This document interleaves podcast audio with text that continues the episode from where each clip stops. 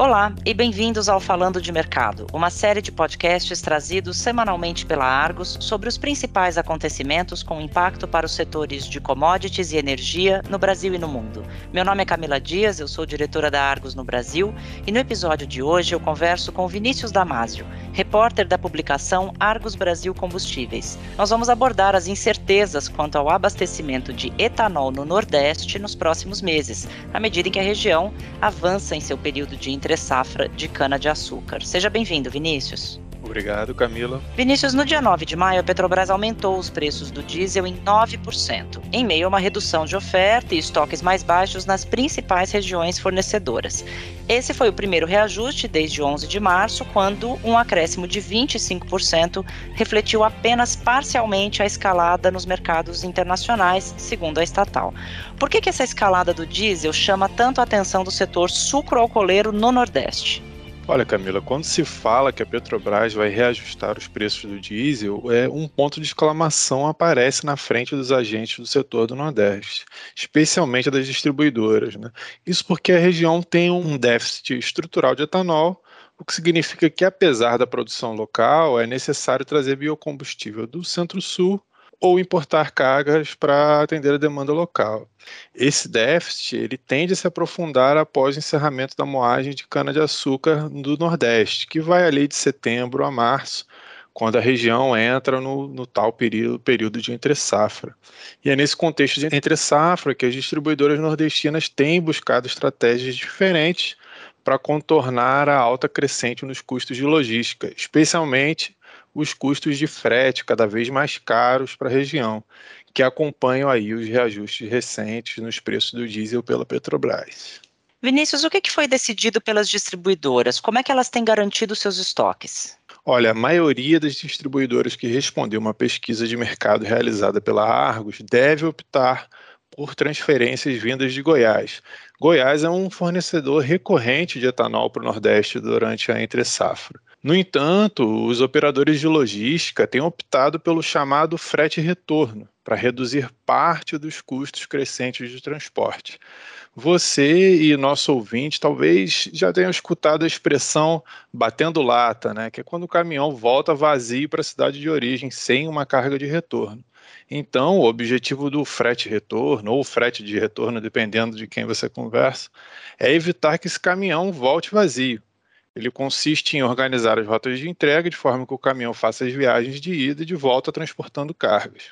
Por exemplo, um representante de uma distribuidora independente em Pernambuco disse a Argos que hoje a opção mais economicamente viável é descer com diesel para Goiás e voltar com etanol para o Nordeste. Segundo as distribuidoras consultadas na nossa pesquisa, a oferta reduzida de diesel em Goiás e nos estados vizinhos ali do Centro-Oeste abriu espaço para esse movimento. Além disso, também entra na equação o avanço da safra de cana-de-açúcar no Centro-Sul. Com mais moagem de cana, você consequentemente tem mais etanol disponível no mercado e os preços caem compensando em parte os gastos envolvidos com o transporte rodoviário. Né? É um alívio para o distribuidor que precisa calcular a matemática envolvida nessa logística de transporte. Inclusive, assim, antes do, do, início da safra, quando os preços do etanol estavam mais altos e os custos de transporte já caros, algumas distribuidoras chegaram a avaliar planos para trazer o etanol hidratado para o Nordeste via cabotagem para contornar o frete rodoviário, o que seria algo bastante incomum. Né? Geralmente, o etanol transportado para a região via cabotagem é um anidro, aquele usado na mescla da gasolina não hidratado, o etanol vendido nos postes. Mas, com o início da safra no Centro-Sul, esses planos foram deixados de lado. E esse trajeto Goiás-Nordeste, ele foi uma unanimidade entre as distribuidoras que responderam a essa pesquisa da Argos? Exatamente, ele é uma estratégia que tem ganhado cada vez mais força entre os participantes de mercado. Ainda assim, uma fonte disse a Argos que o trajeto Goiás-Nordeste ele cria algumas dificuldades para a cadeia de suprimentos. As distribuidoras do Nordeste elas são muito acostumadas a comprar da mão para a boca. Ou seja, quando elas não antecipam as aquisições e adquirem apenas o necessário para evitar o estoque em excesso. As transferências do, do Centro-Sul podem levar aí até uns cinco dias para chegar nas principais praças nordestinas, o que demanda um pouco mais de planejamento né, por parte dessas empresas. Dito isso, é importante entender um pouco o pano de fundo de todo esse dilema logístico. Né? A princípio, você tem a entre safra no Nordeste, que reduz a oferta regional do etanol.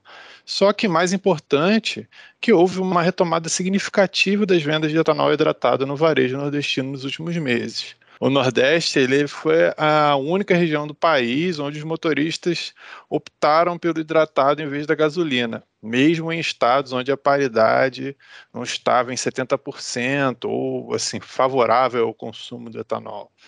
Os especialistas de mercado costumam acreditar esse movimento ao efeito psicológico quando o consumidor chega ao posto e vê uma diferença grande entre os preços da gasolina e do etanol. Nesse momento, quando o motorista se depara com um abismo muito grande, né, um abismo de quase dois reais entre os preços, o emocional ganha do cálculo de paridade. Então, as preocupações com abastecimento na região surgem ao passo que as vendas de etanol dão sinais de recuperação nos postos do Nordeste. Em março, o consumo de hidratado teve uma alta de 19% em relação ao ano anterior, segundo a ANP, após meses e meses de queda constante. Já em abril, essa demanda aumentou 32%, consolidando a recuperação do etanol no varejo local. Vinícius, quais são as expectativas do mercado nordestino para a demanda nos próximos meses? A princípio, Camila, algumas distribuidoras informaram que já adiantaram parte considerável das aquisições para atender a demanda local durante o início de junho. Mas elas também relutaram em comentar as perspectivas de demanda caso seja publicado o projeto de lei que prevê um teto da alíquota do ICMS de 17% a 18% sobre os combustíveis e energia elétrica. Caso essa proposta de uniformização do ICMS seja aprovada, o preço da gasolina na bomba tende a cair em todos os estados do país, já que as alíquotas variam aí entre 25% e 34%. É algo que poderia dificultar muito a competitividade do, do hidratado nos postos. Né? Além disso, alguns acreditam que o mercado possa enfrentar uma escassez de estoques do etanol anidro, já que a maioria das usinas do Centro-Sul tem favorecido o processamento do hidratado e do açúcar no mix produtivo.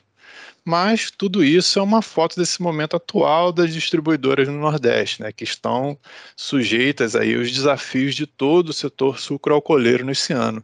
É um cenário com reflexos dos preços internacionais e do mercado interno do açúcar e do etanol, as variações do petróleo, o câmbio, a política de preços da Petrobras e uma safra de cana-de-açúcar no Centro-Sul que acabou de começar. A última temporada ela destacou né, a resiliência do mercado de brasileiro de etanol diante de circunstâncias econômicas e operacionais desafiadoras, superando as projeções de cenários piores, mesmo com grandes perdas na, na produção. Então, é, o setor pode recorrer a essa resiliência no ciclo atual, caso novos desafios apareçam no caminho. Exatamente, Vinícius. É nesses momentos o melhor é estar equipado para ajudar na tomada dessas decisões, né? Que é o papel da Argos, trazer as informações que ajudam a iluminar os mercados de commodities. Vamos seguir acompanhando esse mercado aí de perto. Obrigada pela sua participação no Falando de Mercado. Esse e os demais episódios do nosso podcast em português estão disponíveis no site da Argos em www.argosmedia.com